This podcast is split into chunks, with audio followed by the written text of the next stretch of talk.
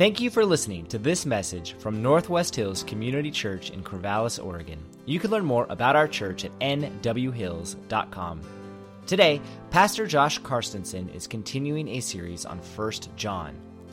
How do you determine what's right and what's wrong? Is it group consensus that makes something right? John states that God is the one who sets the standard for right and wrong, and our role is to have fellowship with God, who will reveal where we have sinned and ask for his forgiveness. After the message, spend some quiet time with God and confess your sins, and by doing so, you'll demonstrate that God, not yourself, determines what's right and wrong in your life. Now, here's today's message. Go ahead, Jim. All right. So today's reading is from 1 John chapter 1, verses 5 through 10. This is the message we have heard from him and proclaimed to you that God is light, and in him is no darkness at all. If we say we have fellowship with him while we walk in darkness, we, we lie and do not practice the truth. But if we walk in the light, as he is in the light, we have fellowship with one another, and the blood of Jesus, his son, cleanses us from all sin. If we say we have no sin, we deceive ourselves, and the truth is not in us. If we confess our sins, he is faithful and just to forgive us our sins and to cleanse us from all unrighteousness. If we say we have not sinned, we make him a liar, and his word is not in us. This is the word of the Lord. Thanks be to God. So last week we started uh, what will be a 14 week series. Um, we are looking at John, Jesus' closest friend. Uh, what a very unique vantage point we get from someone who lived with Jesus very closely. And we saw this very unique vantage point of someone who, after Jesus left, life did not necessarily get easier for him. In fact, it got a lot harder. Right, which is kind of a strange thing to think about because you'd like to naturally think, my, my soul likes to think that if I follow Jesus, maybe my life gets easier. Right? It certainly gets better, and John talks about that, but it doesn't necessarily get easier because if we follow the life of John, and we talked about this last week, we saw lots and lots of hardship right? We saw all the persecution from the Jews. This would be the religious overseeing of the, the primary city that he was in. We saw that he was arrested multiple times. He was told to stop telling people about Jesus. We see this man, Stephen, was killed in Acts chapter 7.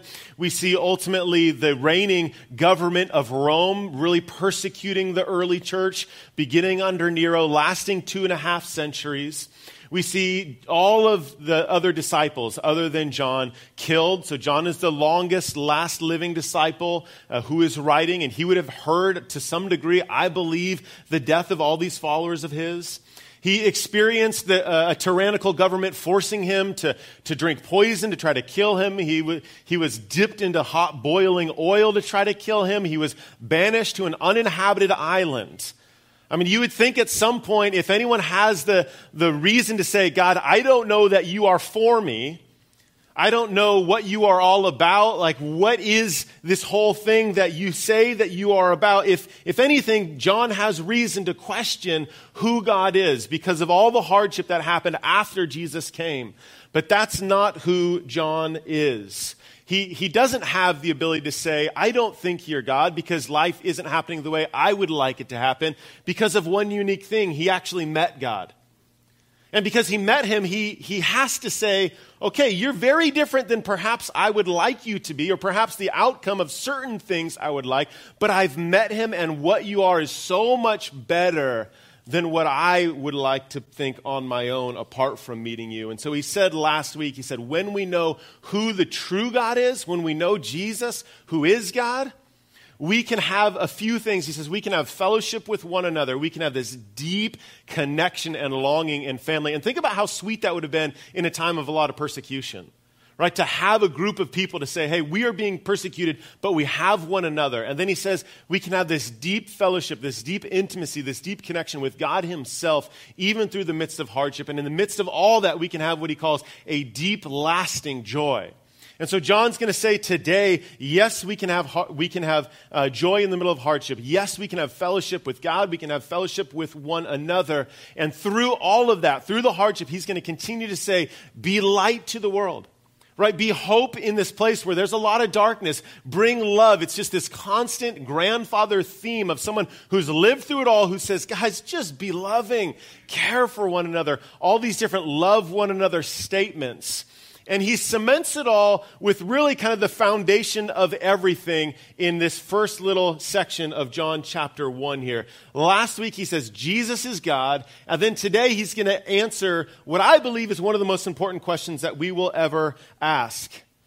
He asked this question, and I think that this is a question that in a lot of ways I think is going to be how do I say this? A, a, defining question perhaps for the rest of my life. And, and really, I think it's just going to get more and more of a thing going forward in our culture and world. And that is this How do we determine what is right and what is wrong?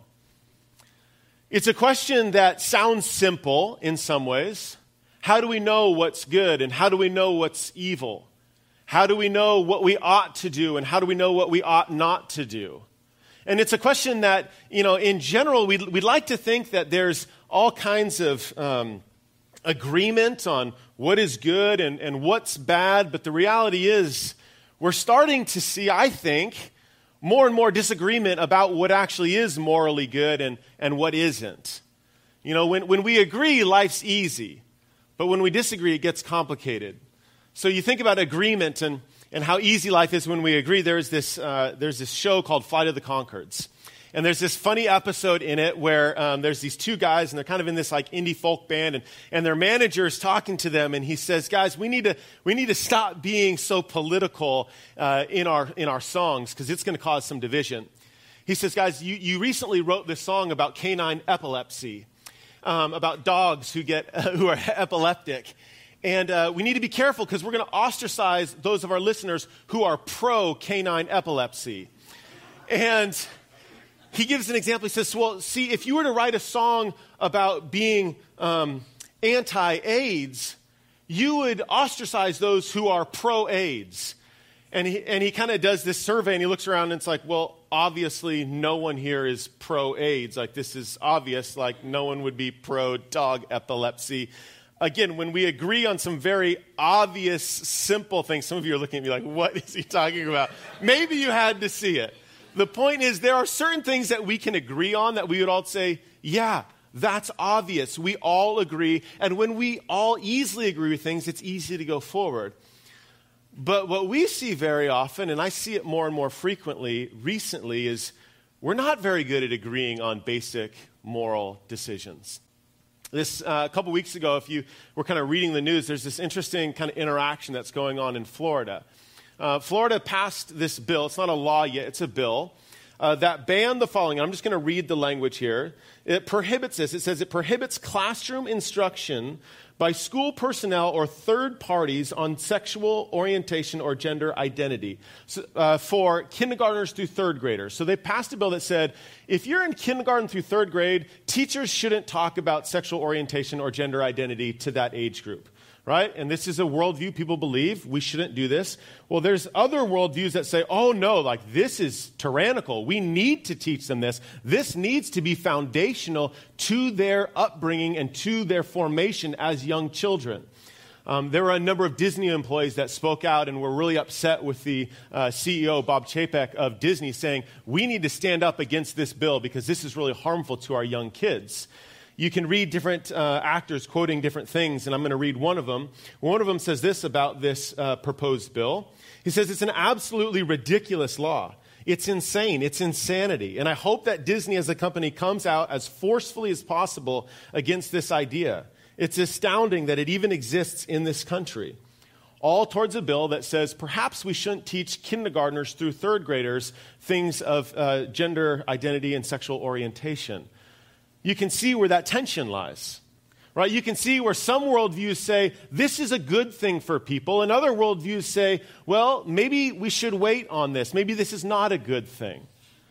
This is the types of tension that we live in in our day as we are beginning to see kind of a rift in society of what people believe are good things and what people believe are harmful things. And the question becomes well, how do we then decide who's right? How do we move forward? How do we get consensus on anything? And is consensus the thing that actually makes something right? you think about the problem of how do we ultimately decide, right? Who gets to decide what's right and what's wrong? I'm going to share a little bit of thoughts from a, a, book that I've been reading recently, really over the last kind of year and a half. This is a book called The Rise and Triumph of the Modern Self. Carl Trueman writes it, and in this book, he quotes another writer by the name of Philip Rieff. And he talks about different cultures and ultimately where we get our authority from, where we get our morality from, where we get the uh, ability to say these things are right and these things are wrong. And he distinguishes cultures into three different parties first cultures, second cultures, and third cultures. He talks about first and second cultures, and he says we get our morality, our ideas about what's right and what's wrong, from what he calls a transcendent source, something outside of ourselves. In first cultures, he talks about how fate, and this is kind of uh, uh, uh, ancient cultures primarily, fate is something that determines how we ought to live. And so you think about um, the story or the movie 300, and you think about the Spartans, and you think about Leonidas. Right? There's this scene where, where the king Leonidas is wanting to take his army into war, but he doesn't just get to make that decision by himself. He doesn't get to say, I'm going to do this because I think it's the right thing. He has to go visit an oracle. And it's this really kind of dark, strange theme scene in the movie and in history, uh, according to legend. And so he visits an oracle, and the oracle has to determine, well, what does fate say we ought to do? And so the oracle, through some mystical something, looks into the future and says, yes, it is granted that you shall move your army forward. And so the king gets permission, and he goes forward and he does this. This is first cultures. They're looking at a, an authority outside of themselves to determine how they ought to live and what is right and what is wrong. And then there's second cultures.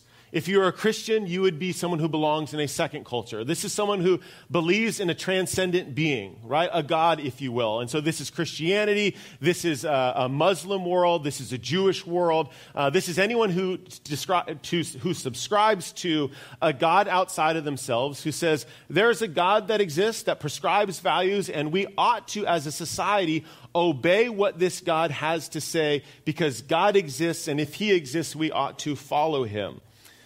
And then you have third cultures.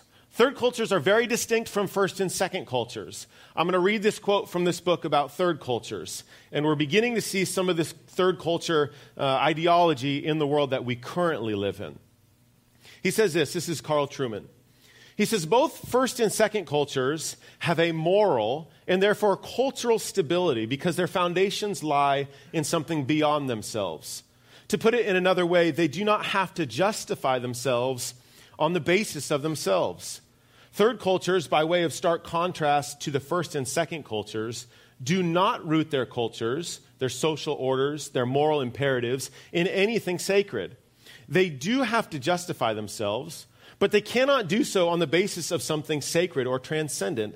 Instead, they have to do so on the basis of themselves and the inherent instability of this approach should be obvious. In third culture, someone makes the argument, I'm right because I'm right. There's no argument. There's nothing to say why I am right other than perhaps occasionally, you know, we subscribe to, well, a majority of people might believe this, but we see the problem with that type of thinking. If it's simply 51% say that this is right, therefore we ought to do it, well, what happens if that 51% are actually wrong and we all know it? Right? Just because we want to say something is true doesn't necessarily mean it's true. And you think about some of the tragedy that we talked about last week. Right? We think about the war that's going on uh, between uh, Putin and, and Ukraine, and, and Putin believes to some degree that he's right. Right? He believes, like, I can do this, it's right. Well, who's to say that he's wrong if it's just up to individuals to say what's right and what's wrong? So ultimately, unless you have a transcendent being outside of authority that says, outside of ourselves, that say, this is right and this is wrong, you really have no stability whatsoever. And it's to this idea of what is right and what is wrong that John begins this letter. And I don't think it's a mistake that he starts here. And he says this statement that I think if you grew up in the church, you're very familiar with this. And, and, I think we can kind of listen to it and it kind of rolls off easily. But I think it's a lot deeper than simply just saying God is light. I think we're going to see here that he is really grounding the truth that if you know who God is, he is the absolute authority for everything that we believe, both right and wrong. So he starts out in verse 5, after in verses 1 through 4 saying, I've met Jesus, he is God. He will talk about his nature and character here in verse 5. He says, This is the message we have all heard from him. And we proclaim to you. So he's saying, This is what Jesus told us that God is light, and in him there is no darkness at all. I mean, that one statement stands alone. This is, this is John saying, if you know who God is, God is everything that is good.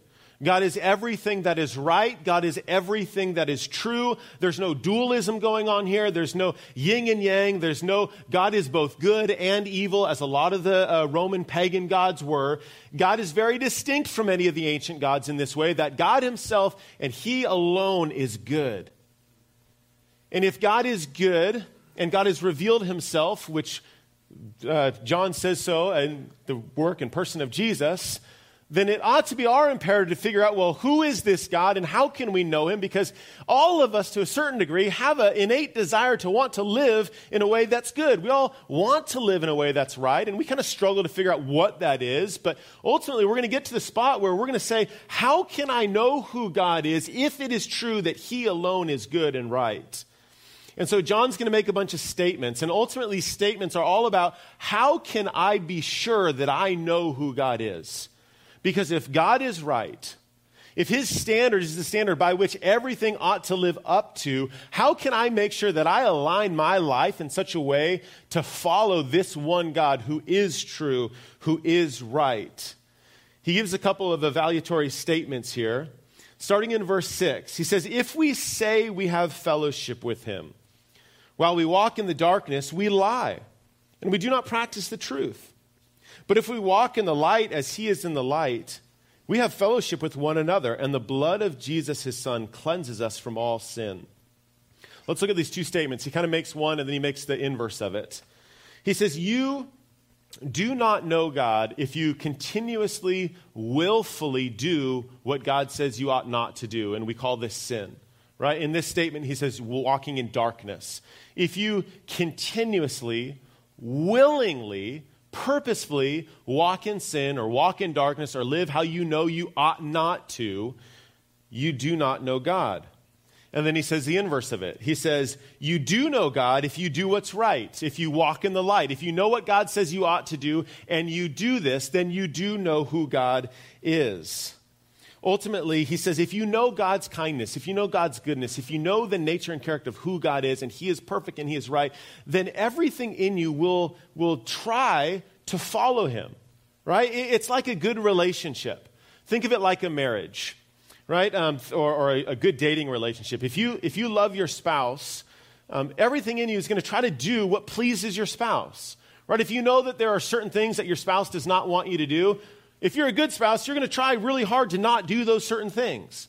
Right? If you know that there's certain things that, that your spouse just really wants you to do, you're going to do something really hard to continue to do the things that your spouse wants you to do. All right, think about this way. I'm going to use an extreme example. Um, let's say that you're engaged to be married, and you're talking to your soon to be spouse, your, in my case, soon to be bride, and, and I tell my bride, hey, I, I just love you so much. Um, I love you so much that I gave you this ring, and I just I can't wait to live the rest of our lives together. But um, but I also have a lot of other girlfriends too, and, and I love them also, and I gave them all rings as well. But but you're my favorite. Um, I hope you get where I'm going with this. Right? How easy is it to say, God, I love you? Like, like I, I'm going to follow you, but I've got these other things over here that I, that I like also. Right? And John's saying if you willingly do the things that you know God does not want you to do, I don't think you understand who God is. I don't think you understand what this marriage thing is all about. Because if my wife's, if my fiance is a good fiance at that point, she's like, no, no, no, no, you don't understand what this is all about, sir. Right? Like, game over. And God's saying the same thing. Like, if you think that you can have all of your extra stuff on the side that is very much against who I am, then you don't understand me. And this is what some of us do when we say, God, I, I know what you want me to do, I know how you want me to live, but I'm going to willingly continue to live how I want to live. And I'm going to live whatever lifestyle. And you, you pick your poison Like, I'm going to choose not really to engage in the church. I'm going to choose to not really serve. I'm going to choose to not really take seriously your word. And I'm not going to serve. I'm not going to be radically generous. I'm not going to share. If we consciously make these choices that go against what God asks us to do, John's saying, well, clearly you don't know who God is. If you're not doing everything that you can to try to obey him, you don't know him. And again, the inverse of that is true as well. If you do know the father heart of God, if you do know the, the longings of your spouse, you're going to say, Baby, I'm all in. Everything else, that's gone. Like, I'm with you and you alone, and everything in my life is going to be commitment towards you. And yeah, there may be times where I mess up. Right? There may be times when I'm, you know, I'm trying to follow the Lord the way that He wants me to follow Him, in the way that my heart wants me to follow Him. But, and there will be times where I'm not going to be generous like I ought to be. And there will be times where I'm selfish. And there will be times where I get angry and I get upset. And when those times happen, what does a follower of Jesus do? It says he repents. We see this in verse 9. And I'm kind of jumping ahead, but in verse 9 he says, If we confess our sins, he is faithful and just to forgive us our sins and to cleanse us of all unrighteousness. Do I know God? My desire to obey him will show if I know him or not. And the idea that if I constantly mess up, I constantly come back and ask for forgiveness. But this idea that we can live however we want and we think that God will just forgive us, John says, well, you clearly don't know God. And this becomes a very important point with some of the cultural issues around, you know, whether it's sexual identity or orientation, things of this nature, where we make this argument and we say, you know, this feels natural for me, therefore I'm going to do it. And God says, well, regardless of whether something feels natural or not, I'm telling you, this is how you ought to live. So we are to suppress what ought to feel natural so that you can obey me. And so what we try to do is, because we know this is true, this is a very important text in terms of all this, is that we try to do all this theological gymnastics to say, well, God's word doesn't really say this. When in fact, like God's word is, it is what it is, and it's our job to conform to what He's asking us to do, regardless of what feels natural for us. And this would be true of anything in a relationship anywhere. And so our obedience to God is one of will, it is one of understanding. And if we willfully choose to disobey, John is saying, You do not know God. Well, does this mean that I'm not a Christian if I willfully purposely, perpetually disobey God? Maybe. Maybe. Right? Saying a, a, sinner's prayer, saying a, a prayer and having no life of repentance and no life that says, Yes, I'm going to follow you, might show that you didn't really understand what you were doing when you said that prayer. It just might. Because what does Jesus say? He says, Repent, for the kingdom of God is at hand. Repent. There, 30 years ago, the argument would have been what they called lordship salvation. Is Jesus uh, your Savior and is He your Lord? Have you said yes in belief and then given your life to Him? Right? We read these words in Luke 6 about what it means to follow Jesus. He says, Why do you call me Lord, Lord, and do not do what I tell you? Everyone comes to me and hears my word and does them. I will show you what he is like. This is to the obedient. He is like a man building a house who dug deep and laid the foundation on the rock. And when a flood arose, the stream broke against that house and could not shake it because it had been well built. But the one who hears and does not do them is like a man who built a house on the ground without a foundation. When the stream broke against it, immediately it fell, and the ruin of that house was great.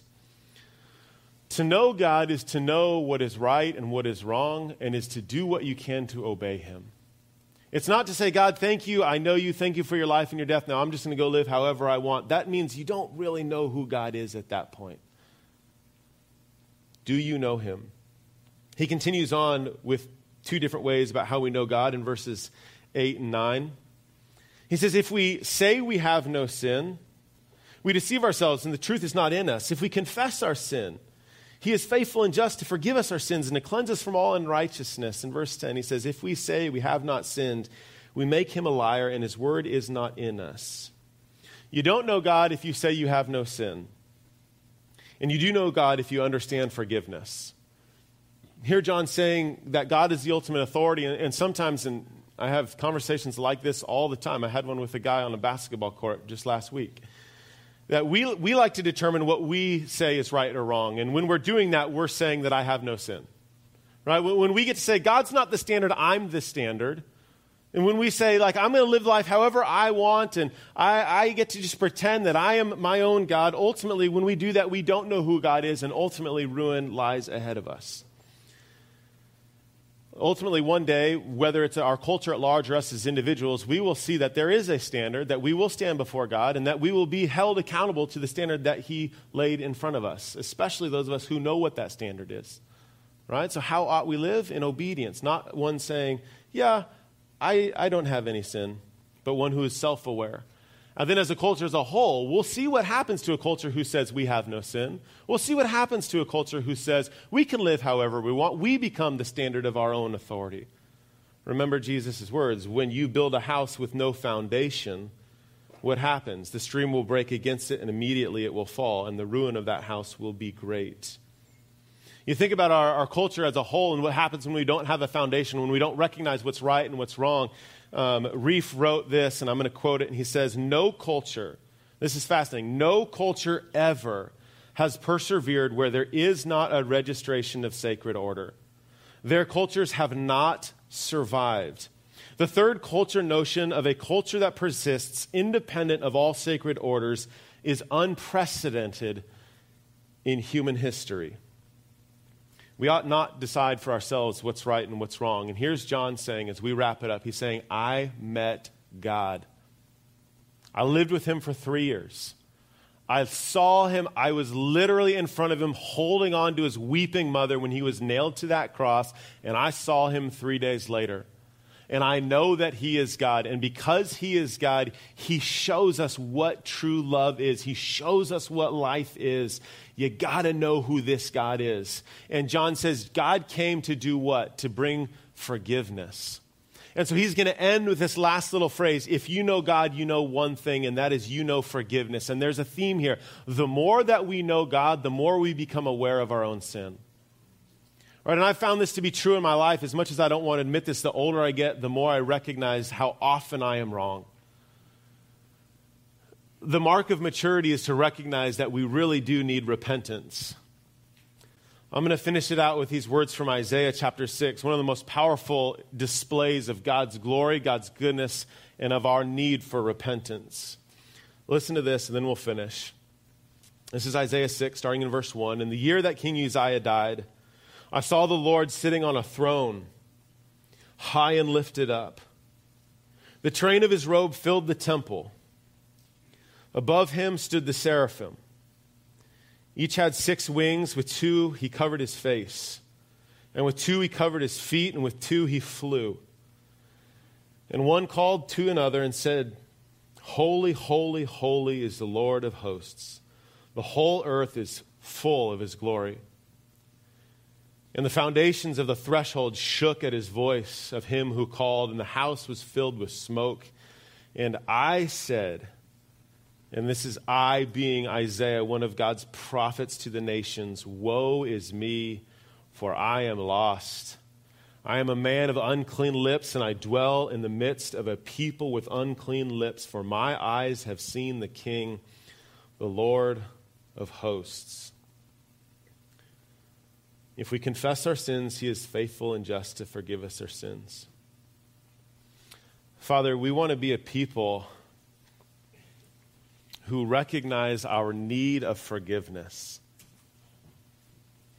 And we also want to be a people who stand and live in that forgiveness. Yes, we want to be a people who say, Woe is me, God, I, I can't live according to how I think is right. I need to live according to what you say is right. And so I want to hold on to your words that are precious. But Lord, I also need to live understanding that I'm forgiven. God, that I'm going to try to follow you and I'm going to try to obey you. But I'm going to fail. And when I fail, I still can stand with boldness and say, I am forgiven. And I am loved because ultimately Christ died on that cross, not for him, but for the world. And I am in that world, and I recognize that woe is me. I am a man of unclean lips, and I live amongst a people of unclean lips, and that is us. And Lord, we need to repent, and we need to recognize that you and you alone are good.